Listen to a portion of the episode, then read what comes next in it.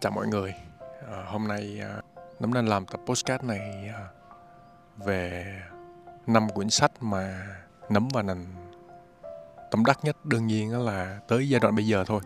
Và Nấm thì sẽ có những cuốn sách à, của riêng Nấm và Nành thì cũng sẽ có những cuốn sách của riêng Nành.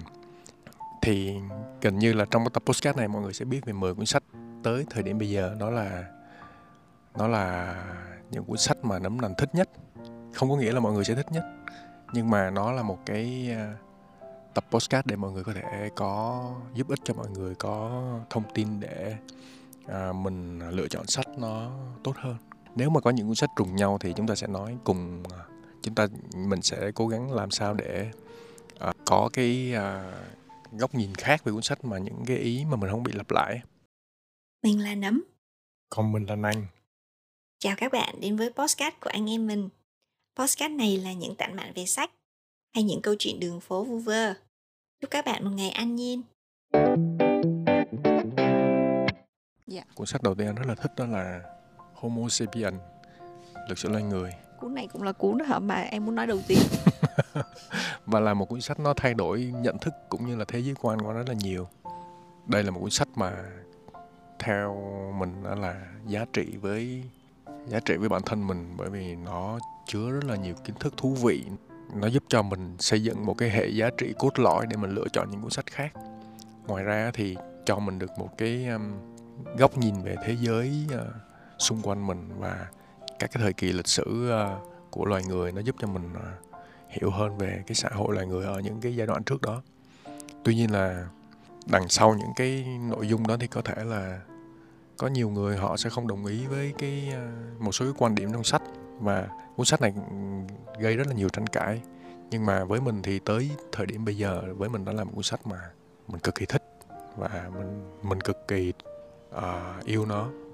Và gần như là trong tất cả mọi thứ xuất phát từ những cái cuộc uh, nói chuyện hay là cách cách lựa chọn sách thì mình bắt nguồn từ cuốn sách này rất là nhiều dạ cuốn sách đầu tiên em cũng muốn nói tới là cuốn lịch sử loài người Homo sapien của tác giả Yuval Noah Harari. Ờ, nói sao nhỉ? Cuốn sách này gọi là một ờ, cuộc cách mạng nhận thức đối với em. Ừ. tại vì hả trước đó em cũng đọc cũng có một khoảng thời gian dài em đọc sách. Nhưng mà cái nhận thức của em lúc đó nó cảm giác nó đang ở dưới như này. Khi Ừ. em đọc cái cuốn sách đó thì nhận thức của em nhảy vọt luôn. Ừ.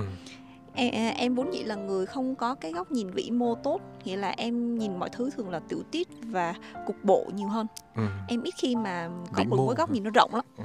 thì hả cuốn sách đó gần như là đem đến cho em một cái góc nhìn nó rộng và lúc đầu khi mà em đọc cuốn sách đó một phần là vừa thú vị một phần em vừa cảm thấy bị choáng ngộp á Ừ. vì ờ, em kiểu vì suy nghĩ hay cục bộ nên cái cái thế giới mà em sống em cảm thấy nó nhỏ Ừ. khi mà đọc cuốn sách đó cái cảm giác của em là thực sự bước ra bên ngoài và Ừ. em em nhìn em nhìn mọi thứ em nhìn mọi thứ nó nó nó không có còn là ở phía bên ngoài những cái màn nông cạn ở phía trên nữa em có cảm giác em chạm xuống cái tầng phía dưới chẳng hạn Ừ. như là khi mà ngoài việc đó là em biết là con người đi qua những giai đoạn nào và như thế nào ra thì em còn có những thứ là những cái mà gọi là những cái điểm nổi bật trong cả cái trong cả cái lịch sử của con người chẳng hạn như là tôn giáo thì em bắt đầu hiểu được nguồn nhất nguồn gốc của tôn giáo Ừ. và em hiểu được bản chất của tôn giáo hơn Ừ. thảy em hiểu được bản chất của tôn giáo và nhờ như vậy mà hả em có được cái định vị em em định vị được là bản thân mình cái mình muốn là cái gì và mình nên làm cái gì Ừ. nên nó đi theo sau cái cuốn sách đó là những cái quyết định to lớn trong cuộc đời của em mà gần như là em biết chính xác là tại sao em quyết định như vậy Ừ. thì đó là một trong những cuốn sách mà đầu tiên dẫn em tới những cái cuốn sách về sau này. Nó em đọc được những cuốn sách mà gần như cuốn sách nặng á nó bắt Ừ. đầu từ cuốn sách đó. Cho nên nó là một trong những cuốn sách rất là quan trọng đối với em. Ừ. Cuốn sách thứ hai anh à, tới giai đoạn này anh rất là thích. Nó cũng không phải là một cuốn sách quá dày nhưng mà anh thấy nó nó cũng giúp anh thay đổi nhận thức. Đó là cuốn sách um, chủ nghĩa khắc kỷ. Nó khái quát về tư duy về cuộc sống khắc kỷ của những giai đoạn trước và những cái nhà khắc kỷ trong giai những cái giai đoạn đó. Và nó giúp cho anh um, nhận ra rằng là mình nên lựa chọn một cuộc sống khắc kỷ hơn và mình nên kỷ luật với nó. Thì à, khi mà sống khắc kỷ thì mình hạnh phúc hơn chứ không phải là mình cực đoan mình khổ hơn là tất cả đều nó hình thành từ cái thói quen của mình hết. Nó giống như câu chuyện đó là bố mẹ nên cho con một cái thói quen tốt từ nhỏ có có thể là hơi khó chịu chút xíu nhưng khi nó thành một cái thói quen đủ tốt rồi á, thì theo thời gian cuộc sống sau này nó rất là dễ dàng.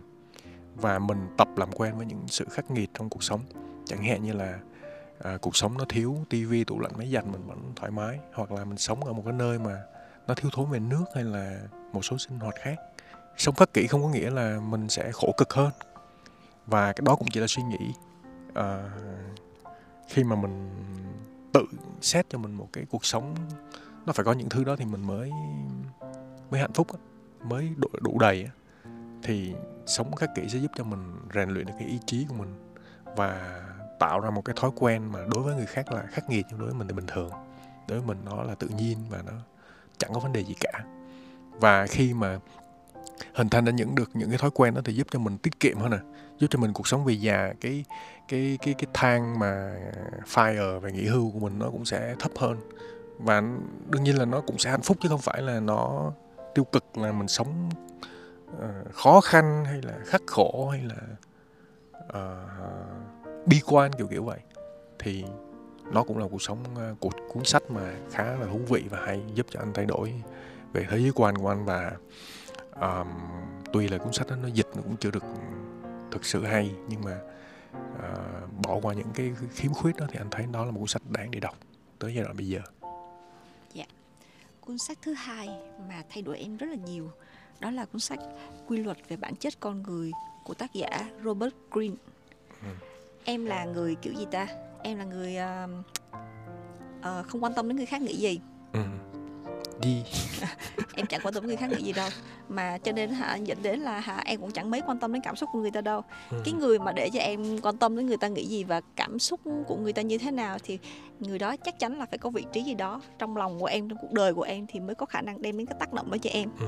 cho nên khi em làm việc á em luôn là người nhìn chạy theo mục tiêu bất ừ. chấp dọc đường có cái gì thì em cũng đá qua một bên giờ người ta mà có làm gì mà cản trở em thì ngay lập tức người ta bị em loại ra khỏi cuộc chơi luôn chứ em không thèm nghĩ đâu ừ. em vốn là người như vậy nhưng mà khi mà em đọc cuốn sách quy luật của bản chất loài người á thì ừ. em ờ, em bắt đầu thấy thế giới đầu tiên là em có cảm thấy thú vị với thế giới tâm lý và hành vi của con người ừ. nên em bắt đầu quan tâm ừ. và sau đó em nhận ra rằng là hả công việc của mình á cuộc sống của mình á công việc sẽ trở nên hiệu quả và dễ dàng hơn cuộc sống sẽ hạnh phúc và có nhiều niềm vui nhỏ hơn khi mà anh hiểu được tâm lý của đối phương ừ. và nó cũng giúp anh tránh được rất là nhiều cái hậu quả và sai lầm ừ. đối với một số loại người vô cùng độc hại á, thì anh có thể nhận dạng nhanh hơn ừ. và anh biết là mình nên tránh xa ra và hầu như mọi thứ ở trên thế giới này á cái cái cái vai trò của con người nó quá lớn ấy. con người có tác động rất là nhiều đi đâu anh cũng phải làm việc với con người gặp gỡ con người cả ừ. anh không phải sống tách khỏi xã hội loài người ừ. và hả cái việc hiểu được bản chất của con người hiểu được tâm lý hành vi của con người thực sự vô cùng quan trọng và hữu ích ừ. thì cuốn sách về quy luật bản chất con người á, thì tác giả có lối kể chuyện theo cách cách em rất là thích ừ. em thích những cái tác giả như là Harari hay Robert Greene bởi vì em luôn có cảm giác được giọng không giọng văn giọng văn châm biếm anh ạ. À. châm biếm mà đôi khi nó hài hước đọc nó cảm thấy nó dễ chịu. Dạ thì em em em thích những cái tác giả ưa ca khịa kiểu đấy mà. Đặc biệt là những tác giả mà nói xấu con người là đó là đúng sở thích của em luôn. Nói đúng tâm can. Em em kiểu như bị bị không ưa thế giới loài người ấy nên là vô tác giả nào mà vô vô như phân tích thế giới con người theo hướng là ôi con người chẳng tốt đẹp như mọi người hay nói đâu con người có nhiều cái xấu lắm là em y như rằng là em ưa thích. Thì tác giả Robert tức là tác giả không phải là nó diễn dịch mọi thứ chủ quan như các em đang nói nó chỉ là một khía cạnh nhỏ thôi. Nhưng mà Robert Greene thì kể chuyện theo kiểu này này là đem các câu chuyện về những người nổi tiếng ừ. tức là kể câu chuyện về cuộc đời của một cái người nổi tiếng nào đó ừ. người ta làm cái gì người ta có hành vi gì người ta có kết quả gì hậu quả gì ừ. sau đó dựa vào cái case study đó tác giả Robert Greene mới làm một cái phân tích ừ. rằng là tại sao con người đó lại có cái tâm lý đó và hành động như vậy ừ. và cái cách kể chuyện này vô cùng thú vị mình không bao giờ biết đáp án ngay từ đầu hết ạ ừ. mình bị cuốn theo câu chuyện câu chuyện toàn là của những người rất rất là kiểu như là hào nhoáng ừ. kiểu như là mình ở bên ngoài không biết thì tưởng người đó giống như là vô cùng là perfect vậy ạ ừ nhưng mà sau đó thì mình nhận ra rất là nhiều thứ. Về cái cảm giác vỡ lẽ ở cuối mỗi chương á lòng mình rất là đã não.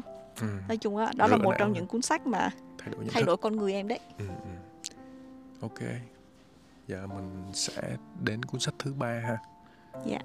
cuốn sách thứ ba là cuốn sách mà anh cũng rất là yêu thích đó là Search Inside Yourself. Cuốn sách này um, anh đọc rất là nhiều anh thì thích ờ, đọc, sách tâm lý bởi vì anh thích giải thích những cái hành vi của con người dựa trên tâm lý học. Thay vì là giải thích theo một cách mông lung hay là dựa theo một cái kết quả ờ, nào đó để phán xét cái hành vi đó nó theo cái hướng đó thì ờ, Search Inside Yourself là một cuốn sách của một kỹ sư Google tên là Chang Minton thì ông uh, giải thích thiền nó rất là dễ hiểu và rất, rất là logic nó không giống như những cuốn sách về thiền khác mà nó đọc của thầy thích nhất hạnh hay là những cuốn sách um, về thiền mà nó hơi mông lung đó. đọc mà mình không có hiểu bản chất của thiền thì là cuốn sách này nó khá là hài hước và rất là dễ hiểu về thiền. Việc thiền thì nghe thì có vẻ nó rất là ghê gớm nhưng mà thực ra bản chất của thiền nó rất là dễ hiểu. À, khi mà cuộc sống hiện đại à, nó có quá nhiều áp lực vô hình thì anh nghĩ đây là một cuốn sách thú vị và nên đọc mọi người nên đọc. Nó nó không có dày và nó dễ đọc nữa. Nó không như là bất chấp tay ương hay là à, tĩnh lặng. Nói chung là sách về thiền mà thầy thích nhất hạnh viết rất là nhiều nhưng mà cảm quan đọc nó hơi nhàm chán. Cảm quan đọc nó hơi buồn đó. cảm giác của thầy thích nhất hạnh viết sách nó buồn quá. Chẳng hạn như là thầy thích nhất hạnh thì anh thấy chỉ có cuốn đường xưa mây trắng. Anh đọc anh cảm thấy nó có câu chuyện nó vui á. Đi theo cái mạch của câu chuyện nó giống như là một cái nó giống như là một cái kỳ truyện này nhiều hơn nó giống như là một cái tập truyện. Ừ. còn những cuốn sách khác của thầy thích nhất hạnh nó hơi buồn. Thì đó là cuốn sách thứ ba mà anh rất là yêu thích đến giai đoạn bây giờ. Đó là cuốn sách về thiền. Search Inside Yourself cuốn sách thứ ba của em đó là cuốn nghệ thuật tinh tế của việc đích quan tâm ờ, ờ, nó cuốn sách đó là một trong những gọi là cái bước đầu giúp em nhận thức ra một cái việc như vậy nè ừ. là hả trong mọi câu chuyện á dù anh anh ở cực nào thì cũng đều không tốt cả Ừ. mà cái trạng thái tốt nhất á là cái trạng thái linh hoạt Ừ. và trạng thái gọi là anh biết ở cái ngữ cảnh ở tình huống nào thì anh nên làm cái gì bởi vì nghệ thuật tinh tế của việc đất quan tâm đại đại thể tác tác giả là muốn nói như vậy nè bình thường á mọi người xung quanh anh đều luôn nói với anh là hãy tích cực lên hãy tích cực lên làm gì cũng hãy tích cực lên Ừ. mặc dù trong lòng anh đang tiêu cực và mọi người diễn giải rằng đó là nếu mà anh hành xử tiêu cực á thì nó sẽ tiêu cực nhưng mà Ừ. tác giả nói một cái góc nhìn mới thi thoảng anh tiêu cực lại là tích cực Ừ. thì em đồng ý với cái đấy Ừ. chẳng hạn như là hãm anh phải biết mình biết ta vậy đấy Ừ. nếu như mà anh đang ở trong một cái trạng thái cảm xúc nào đó mà cái việc giải tỏa tốt hơn việc kìm nén á, thì anh nên giải tỏa Ừ. chỉ là anh chọn cái cách giải tỏa nó hợp lý thôi Ừ. phải chẳng hạn như là thi thoảng bực quá anh nói vài câu nói tục đi Ừ. chuyện đó không thành vấn đề chả hại ai hết ở một mức độ nào đó nó giúp anh giải tỏa Ừ. hay là ở một trong một số tình huống nào đó cái việc á mà anh anh tỏ ra tiêu cực chỉ như là một cái phản ánh trung thực cái cảm xúc của anh thôi Ừ. để anh không phải kìm nén nó và cái phản ứng tiêu cực đấy mà không có gây ảnh hưởng lớn quá thì nó chính là tích cực Ừ. và em đó là cái lần đầu đọc cuốn sách đó là lần đầu tiên đưa đến cho em một cái nhận thức rằng á là em nhìn cái nó rộng hơn đấy Ừ. mọi thứ thực sự là cần đến một cái việc á là cái trạng thái tốt nhất anh nên đạt được đó là linh hoạt theo Ừ. tình huống và ngữ cảnh Ừ. theo đúng nghĩa là anh phải biết mình biết ta Ừ. anh phải hiểu mình anh sẽ trong đầu anh lúc đó khi mà có một cái vấn đề xảy ra thì anh sẽ có các các, các phương án anh nhìn ra được cái ưu nhược điểm của từng phương án và anh chọn phương án đúng nhất cho cái tình huống đó Ừ. nghĩa là không phải khi nào tích cực cũng đúng Ừ. cũng không có nghĩa là khi nào tiêu cực cũng sai Ừ. thì ừm, mặc dù nhiều khi nó là một cái rất là basic luôn anh Ừ. em nghĩ là có rất là nhiều người ở một cái level nhận thức cao thì đối với họ đương nhiên là phải vậy rồi Ừ nhưng mà cái đó là khi đọc cuốn sách đó là lần đầu tiên nhận ra Ừ. Cuốn sách thứ tư của anh đó là Rèn luyện tư duy phản biện của tác giả Albert Rutherford. Mình sống trong xã hội Á Đông đó. tư duy phản biện của mình nó dễ bị lụi đi, nó dễ bị mai một bởi vì uh, do giáo dục và do một phần do xã hội phong kiến làm cho cái tư duy phản biện của mình, mình ít khi mình đặt câu hỏi tại sao hay là mình ít khi mình nhìn đối phương ủa bạn nó đang nói có đúng không? Hay là bạn nó đang nói có có vấn đề gì không? Hay là người lớn nói thì chưa chắc đã đúng hay là sếp nói thì chắc gì đã đúng? Hay là những người nổi tiếng nói? Hay là trên TV có một người nổi tiếng nào đó nói? Hay là một giáo sư nào đó về lĩnh vực đó mà nói về lĩnh vực khác? Ví dụ như vậy ít khi mình đặt ra câu hỏi phản biện. Và cái đó nó rất là thiếu của người Việt Nam và đối với xã hội phương Tây thì anh nghĩ nó tư duy phản biện họ tốt hơn. Còn ở các cái đất nước Á Đông thì tư duy phản biện kém hơn nhiều. Cho nên đây là một cuốn sách nó cũng giúp anh thay đổi tư duy bởi vì anh nhìn anh nhìn thấy được cái câu chuyện ở trong xã hội của mình cũng giống như là cái việc là mình hiểu được thế nào là vạch mặt ngụy biện này thế nào là um, các cái loại ngụy biện thường có trong xã hội rồi uh, cộng thêm uh, cái um, thuyết âm mưu. Thì thuyết âm mưu nghe có vẻ ghê gớm nhưng mà khi mình hiểu về bản chất của thuyết âm mưu thì nó vừa có mặt tích cực vừa mặt tiêu cực. Thuyết âm mưu nó hình thành từ cái um, cái việc nếu như mình không có những cái giả định thì mình sẽ không có nghiên cứu được được. Chẳng hạn như những cái nhà khoa học ngày xưa thì họ cũng toàn sử dụng thuyết âm mưu cho cái việc mà đưa ra những cái giả định để họ nghiên cứu. Và cái thuyết âm mưu đối với cái, cái người trong xã hội đại thì nó suy diễn. thì khi mà mình hiểu được bản chất của vấn đề thì mình tự nhiên cái cái thế giới quan mình nó rành mạch hơn mình bắt đầu có có cái thói quen là tập phản biện. Và cái đó rất quan trọng. Ai hỏi cái gì thì mình cũng phân biệt được. Thế thông tin đang một chiều hay hai chiều hay nhiều chiều nó có logic hay không và tại sao nó như vậy? Thì mình luôn luôn mình, mình có được cái cái câu trả lời nó tốt hơn. Và mình không có bị lười suy nghĩ. Cái quan trọng nhất là mình không bị lười suy nghĩ bởi vì lúc đó mình sẽ luôn luôn đặt câu hỏi phản biện mà. Và đặt luôn luôn đặt câu hỏi phản biện trong não mình. Nên đó là một cuốn sách mà nó cũng cũng giúp anh nhận ra nhiều điều. Và tới giai đoạn bây giờ thì anh nghĩ nó cũng là cuốn sách hay. Và cuốn sách này thì nó có một cái dở đó là nó viết cái người dịch họ là họ dịch không tốt. Cho nên nhiều khi anh đọc có nhiều câu nó giống như kiểu Google dịch mà Google dịch giai đoạn Google dạo này dịch tốt lắm mẹ. Không cái giai đoạn trước. Google dịch ở giai đoạn trước đó, đó. Yeah. thì với anh đây là một cuốn sách thú vị với anh. Cuốn sách thứ tư của em đó là đời sống bí ẩn của cây The Hidden Life of Trees bởi vì hả em nhớ trước giờ em vẫn nghĩ vậy này tức là em em có em có ý tưởng rằng đó là uh, cây cối á, nó cũng biết có đau. cảm xúc cũng biết đau nó Ừ. cũng có một cái thế giới biết nói một cái ngôn ngữ riêng của nó ừ. nhưng mà kiểu như là nó mơ hồ lắm em Ừ. nửa tin nửa ngờ Ừ. đến khi em đọc Hidden Life of Tree thực ra là tất cả các kiến thức trong Hidden Life of Tree cũng em có đọc bình luận ở trên Goodreads đó Ừ. thì cũng có rất là nhiều ý kiến trái chiều một số cái lý luận của tác giả vẫn có nhiều lỗ hổng Ừ. thì mình đồng ý sách thì có cả điểm tốt và điểm chưa được Ừ. tuy nhiên á, nó đem đến cho em một cái nhận thức chung rằng á là thế giới của mình á, nó nó sinh động rất là nhiều khi mà à, khi mà đọc cuốn đó rồi thì cây cối xung quanh em nhìn á nó không còn phải là vật vô tri vô giác nữa Ừ. hoàn toàn không luôn á Ừ. kể cả là em ở trong rừng một mình á thì em chẳng bao giờ thấy cô đơn cả Ừ.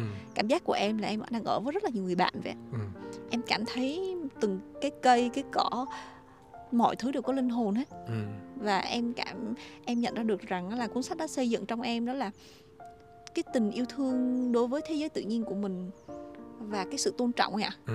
bởi vì em em biết rất là nhiều thứ về thế giới của cây chẳng hạn như cây cối á và cây cối cũng như con vật vậy á luôn học Ừ. từ các thế hệ đi trước khi mà hạ cây con được học từ cây mẹ cây mẹ truyền lại những kinh nghiệm đi trước thì cây con sẽ có một cái đời sống đằng sau tốt hơn Ừ. có kinh nghiệm hơn cho nên khó chết hơn Ừ. nhưng mà nếu như mà cây á mà anh anh trồng theo kiểu công nghiệp trồng ở công viên á, thì cây giống như kiểu một côi mẹ đấy Ừ. nó Với sẽ vô cùng bơ vơ lạc lõng và nó rất là dễ bị bật gốc rất là Ừ. dễ chết. Chỉ cần vài cơn gió bão lũ lụt gì đó qua là cây sẽ chết hết. Với lại nó cô đơn. Nó cô đơn nữa. Bởi vì mình ờ, mình trồng nó theo cái sở thích của mình mặc dù anh phát hiện anh cũng đọc cuốn sách đó cho nên là anh thấy là thật là tội cây. Mình Dạ. yêu cây hơn. Và mình chăm sóc nó với cái tình yêu thương. Cho ở trong nên cuốn sách đó có khúc nói về rừng nguyên sinh á tức là Ừ. những khu, rừng có tiếng nói riêng của nó anh Ừ. đối với những khu rừng mà do con người trồng á Ừ. hầu như không không có được cái đấy những khu rừng mà hoàn toàn nguyên sinh mà ấy cái thế giới của nó rất là rất là đa dạng và sinh động ừ. nó có ngôn ngữ nó có một cái cái chương về ngôn ngữ của cây mà Ừ. thì ờ, nó thú vị cuốn sách đó của Peter Gullaban đúng không dạ Peter Kuhleben ok cuốn sách thứ tư đúng của em đúng không? Dạ giờ đến cuốn sách thứ năm. Cuốn sách thứ năm cuốn sách cuối cùng chưa? Cuốn sách cuối cùng. Đến cuối cùng ha Ừ. anh à, ấn tượng bởi hai cuốn sách của Harari luôn. Đó là Homo Deus và um, 21 bài học của thế kỷ. Anh gian. Ừ. cuốn sách cuối cùng vừa chơi hai cuốn anh gian quá. Thì tiện anh làm luôn tại vì hai cuốn này nó xem xem nhau về nội dung. Ừ. bởi vì uh, Homo Deus với 21 bài học thế kỷ thì nó nói về tương lai nhiều hơn uh, anh thích Harari mặc dù hai, hai cái cuốn này thì nó không có như được như cuốn đầu. Nói chung là cảm xúc của anh nó anh hiểu được về cái phong cách tác giả. Nói chung là mình dễ bị nhàm chán khi mà mình đọc tiếp một cái cuốn sách mà cùng một tác giả mà nếu mà họ sử dụng chung một cái văn phong á, thì mình dễ cảm nhận được mình biết trước kiểu kiểu như vậy. Nhưng mà nó vẫn có những cái điều rất là mới và rất là thú vị. Chẳng hạn như là nó khẳng định nhiều hơn về cái thế giới quan vĩ mô của anh. Chẳng hạn như trước đó thì anh cũng có đọc thế giới phẳng rồi anh có đọc uh, uh, The Four bốn uh, tứ đại quyền lực á thì nó hơi chung chung và nó nó nó nó không có vĩ mô bởi vì mình chỉ hiểu bản chất của những cái bộ tứ đó thôi. Và anh cảm quan là cái tác giả của The Four họ hơi hơi có cái tiêu tư tưởng cực đoan về tự bộ tứ đó, đó. Cho nên cũng có vẻ như là đang cố cố gắng nói xấu nhiều quá về bộ tứ đó. À, thì à, uh, Homodeus với lại 21 bài thế kỷ nó là một cái hai cuốn sách mà nó nó giúp anh xây dựng cái thế giới quan trong tương lai, nó nó dễ hơn và anh hiểu được về cái cái việc là cái cái cái sự thống trị, cái tầm quan trọng của cái việc mà doanh nghiệp nào thống trị big data trong tương lai sẽ quyết định rất nhiều thứ khác nữa, về chính trị, về mọi thứ khác nữa. Thì ờ, đó là hai cuốn sách mà anh thấy đáng để được vào trong top mà cho cho 6 này cũng được. Top 5 cuốn sách mà anh thích đến giai đoạn bây giờ. Còn trong tương lai đương nhiên nó sẽ có thay đổi. Nếu mà mình đọc được nhiều sách hơn thì chắc chắn là sẽ có thay đổi. Và uh, trong cuộc sống cũng vậy. Mình thay đổi liên tục. Chẳng hạn như sau này anh tìm ra một cái chủ nghĩa nào đấy hay là một cái lối sống nào đấy nó hay hơn lối lối sống tối giản hay là chủ nghĩa khắc kỷ thì anh cũng sẽ thay đổi. Uh, cách anh nghĩ là như vậy. Vì nó nếu mà nó hay hơn nó phù hợp với cuộc sống hiện đại. Tới giai đoạn bây giờ thì với anh nhận thức của anh thì anh nghĩ đó là hai cái hai cái lối sống hay. Còn cuốn sách cuốn thứ năm của em là gì? Cuốn sách thứ năm của em là cuộc cách mạng của một cọng rơm. Ừ. à, đại khái là như vậy này. Là em rất là thích làm vườn. Và Ừ. cái khu vườn mà em ưa thích á là khu vườn hả hộ lốn theo quan điểm của mọi người tức Ừ. là em muốn hả rất là nhiều cây Ừ. mọi người thường bảo là trồng nhiều thì nó chen chúc với nhau thì nó có không tốt thế này bla bla bla bla khu rừng rừng vườn mà lộn xộn không gọn gàng thì bla bla bla bla nói chung là không ai đồng ý với quan điểm của em hết á nhưng mà Ừ. quan điểm của em là gì chỉ cần miếng đất nó tốt và những cây nó sống hòa hợp với nhau thì bao nhiêu không phải là thành vấn đề Ừ. và nó cứ sống loạn xì ngầu với nhau hết em thích một khu rừng rừng khu vườn mà nhìn như cái vườn hoang ấy nó là sở thích từ nhỏ lớn của em.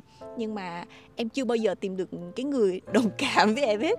Khi em đọc cuộc cách mạng của một cộng rơm thì em cảm thấy như tác giả đang nói lên tâm can của mình vậy đấy.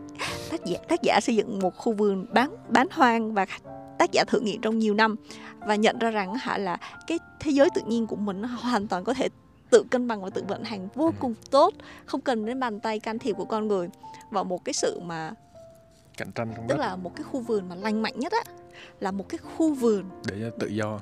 hoàn toàn tự do với tất cả các cây đó tức là nó sẽ tự nó đạt được cái sự cân bằng sinh thái. Và ừ. nó có một cái sự vô cùng đa dạng đa dạng sinh học và tự cân bằng sinh thái. Đó là cái mục đích đó mà mình hướng tới và cái khu vườn đó thường là khu vườn bán hoang. Mọi người thường hay hả là phủ nhận cái mọi người thường nhổ cỏ dại diệt trừ sâu bọ. Còn thực tế thì cái đó nó nó dựa vào mục đích của người ta mục đích người ta làm kinh tế thì nó người ta đâu quan tâm tới chuyện là nhưng cách mà hay tác đâu. giả chứng minh rằng á, là khi mà anh để cho thiên nhiên tự làm việc của nó thì hả tác cái lợi ích kinh tế hoàn toàn không hề nhỏ. Ừ. nghĩ là bản thân mình chưa hiểu rõ nó thôi. Cái mình thật sự là em nghĩ là mình không hiểu nhiều về tự nhiên như mình nghĩ đâu. Với mình nó sợ. là đóng vai trò trong việc phá vỡ sự cân bằng của thiên nhiên. Mình nó trong đóng đóng vai trò trong việc là ăn cấp dinh dưỡng của tự nhiên mà không cho nó có khả năng phục hồi. Đó là lý do tại sao mình trồng cây mà nó không thèm lớn, nó không thèm ra quả như ý mình. Nếu mà hả, mình đừng can thiệp nhiều quá mà mình hiểu thiên nhiên nhiều hơn thì hả, có lẽ là hả, thiên nhiên sẽ cho mình nhiều hơn. Anh nghĩ là do nhận thức ấy đó. Con người giờ đang sợ nông dân thì họ sợ những cuộc cách mạng thì phải có người đứng đầu mà không phải ai cũng có thể đứng đầu được. Một cái cuộc cách mạng của một dân tộc thì phải có lãnh tụ nông dân cũng vậy. Họ sợ năm nào họ cũng vay tiền mua phân. Và đất bây giờ hiện tại là đất chết hết. Đất chết có nghĩa là không có chất dinh dưỡng và không có vi sinh vật hoạt động bởi vì người ta bơm hóa chất vào đấy nhiều quá. Anh hoàn toàn đồng ý với, mặc dù cuốn sách của cách mạng con rơm anh chưa có may mắn để được đọc nó. Nhưng mà anh anh anh có đọc ờ, đời sống biển của cây và có xem, có làm một số cái video khoa học về đất, về nấm, về thế giới của Jun thì anh hiểu được là cái tầm quan trọng của đất trong cái việc là để môi trường bán hoang nó như thế nào. Uh, nó làm cho cái sự cạnh tranh ở dưới đất nó lớn hơn và có cái sự uh, gọi là có sự hợp tác ở dưới đất giữa Jun với nấm. Các loài nấm dưới đất để sinh ra chất tạo ra chất dinh dưỡng của đất. Dạ thực ra em em mơ ước của em là được có một cái miếng đất rộng và em muốn được sao ta? Tự do trên đó. Ờ đúng rồi. Em sẽ hả hả bồi dưỡng cho đất này em sẽ hả trồng đa dạng loại cây hả? Em sẽ đa dạng từng cây á, từ trên cao đến dưới thấp. Tức là trên cao là những cây cao, xong rồi thấp hơn thấp hơn thấp hơn, đến những cây lùm, những cây leo, cây ở dưới. Ở tầng ở dưới em sẽ chọn hả làm cái khu vườn mà có cái tầng nó đa dạng á. Tức là rễ cắm sâu, thật là sâu, cho đến rễ nông hơn nông hơn nông hơn, rồi rễ chùm bao ở bên trên. Đại khái ở đây á hả là hả khi à, em muốn nó sao ta? Em muốn trả lại dinh dưỡng cho đất anh ạ. Ừ. thực ra là hả, khi mà hả ăn trồng cây như vậy, đó là một cách để để bồi dưỡng, dinh dưỡng cho đất còn khi mà ăn mọi người cứ nghĩ hồi xưa mẹ em hay nói vậy nè, hồi xưa ở quê của mẹ là hả, trời mẹ cứ rải hạt rồi đấy, bà ngoại cứ để rải hạt bí ở đấy nó lên đầm ầm ấy, mà bây giờ sao mà trồng khó quá bởi vì á hả trong đất nó không có dinh dưỡng cái thứ không, hai bị đất... lấy hết dinh dưỡng rồi ừ, con không. người lấy hết dinh dưỡng rồi. Lấy hết thì không có đó. Lấy hết nhưng mà không trả lại. Ừ. thì khi mà anh trồng đa dạng như vậy á, thì cứ cây này chết đi làm dinh dưỡng cho đất. Cái cây thân gỗ nó cũng bồi bổ bồi dưỡng dinh dưỡng cho đất. Ừ. cho nên hả đa dạng sinh học đóng vai trò vô cùng quan trọng trong việc ờ, là hả giữ đất anh bởi vì họ không có xem cuốn sách đó và họ không có được những cái thông tin mà mình đang có cho nên cảm quan của họ ngoài ra họ làm nông nghiệp á họ phải nghĩ tới chuyện đó là uh, mục tiêu cuối cùng là tiền. Mục tiêu cuối cùng là phải lấy được tiền để trả tiền phân trả tiền giống trả tiền này kia. Mà những nhà xung quanh đó họ vẫn đang thu hoạch bình thường. Và không có ai làm cách mạng hết. Nếu mà có một nhà làm cách mạng doanh thu cao hơn đất tốt hơn uh, người ta có cái uh, kết quả tốt hơn thì nông dân họ thay đổi theo à. Nhưng phải có một người cái người có một người làm cách mạng đương nhiên đó là cái người cái người là cách mạng, anh nghĩ chỉ có hai kiểu người, đó là người tự do về tài chính, họ làm cho vui. Cái loại thứ hai là người ta có quá nhiều kiến thức, cái kiểu người thứ hai người ta có có rất nhiều kiến thức về chuyện đấy và người ta làm rất là tự tin, bởi vì người ta người ta dám làm, người ta thoát ra giống như bạn trang mà đi làm bảo tồn động vật ở Việt Nam mình chắc chỉ có một.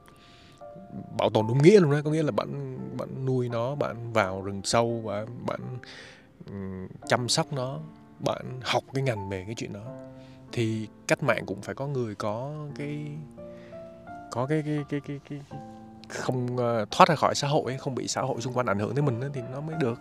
Chứ còn cái người đó thì lại hiếm. Thực ra là cuộc cách mạng của một cộng rơm mặc dù là một cuốn sách rất là hay nhưng mà việc mà áp dụng trên một cái quy mô lớn khá là không tưởng. Ừ. mặc dù tác giả sau đó có viết thêm cuốn sách đó là cái gì ươm mầm sa mạc cũng nói về một số cái ấy mà hiện giờ đang được áp dụng rồi nha. Tức là anh mình nó làm một cái quả bom à, quả bom bằng đất sét quả bom hạt giống á anh. Ừ. xong rồi mình rải ở trên sa mạc hạt giống quả bom hạt giống thì chứa rất là nhiều hạt giống và được bao quanh bằng đất sét. Đất sét đó thì được trộn rất là nhiều dinh dưỡng. Khi mà hả nó anh cứ thả ở khắp mọi nơi một cách vô tổ chức như vậy đấy sau đó là khi mà gặp một cơn mưa thì hạt giống là nảy mầm nó sẽ nảy mầm. Ừ. thì hả nó là một phương pháp hiện tại là đã được áp dụng nha. Hôm bữa em có coi một cái về bảo vệ rừng á người ta dùng cái phương pháp đó đó. Ừ. nghĩa là nó chưa phổ biến thôi. Anh nghĩ ở Việt Nam mình á cũng có nhiều cái nhóm người người ta có hệ nhận thức cao như vậy lắm. Thậm chí là anh anh có biết một số cái cái farm và một số cái nhóm người họ xây dựng ở trên Gia Lai á, ở trên Con Tum chứ. Thì người ta sẽ có những cái nhóm người họ họ mua nguyên một cái khu rừng hay là họ mua nguyên một cái diện tích đất rất là rộng và họ canh tác theo ý của họ. Và những người đó anh thấy toàn nhận thức cao không à? Họ toàn là học nước ngoài về hay là họ là người mà tự do tài chính? Thậm chí họ còn xây dựng trường học nó cho con họ học một cái chương trình rất là riêng. Đương nhiên là đây là những cuốn sách tới giai đoạn này đối với nấm nành nó là nó hay nó thú vị với bản thân cá nhân thôi. Và nó cũng chỉ là những cái sở thích cá nhân mang tính chủ quan cao. Mình hy vọng là những cuốn sách mà nấm nành vừa mới giới thiệu với mọi người á, sẽ giúp cho mọi người có thêm à, nhiều cái kiến thức hữu ích, thông tin hữu ích để lựa chọn sách dễ dàng hơn. Chào tạm biệt và hẹn gặp lại trong các tập podcast kế tiếp. Bye. Bye bye.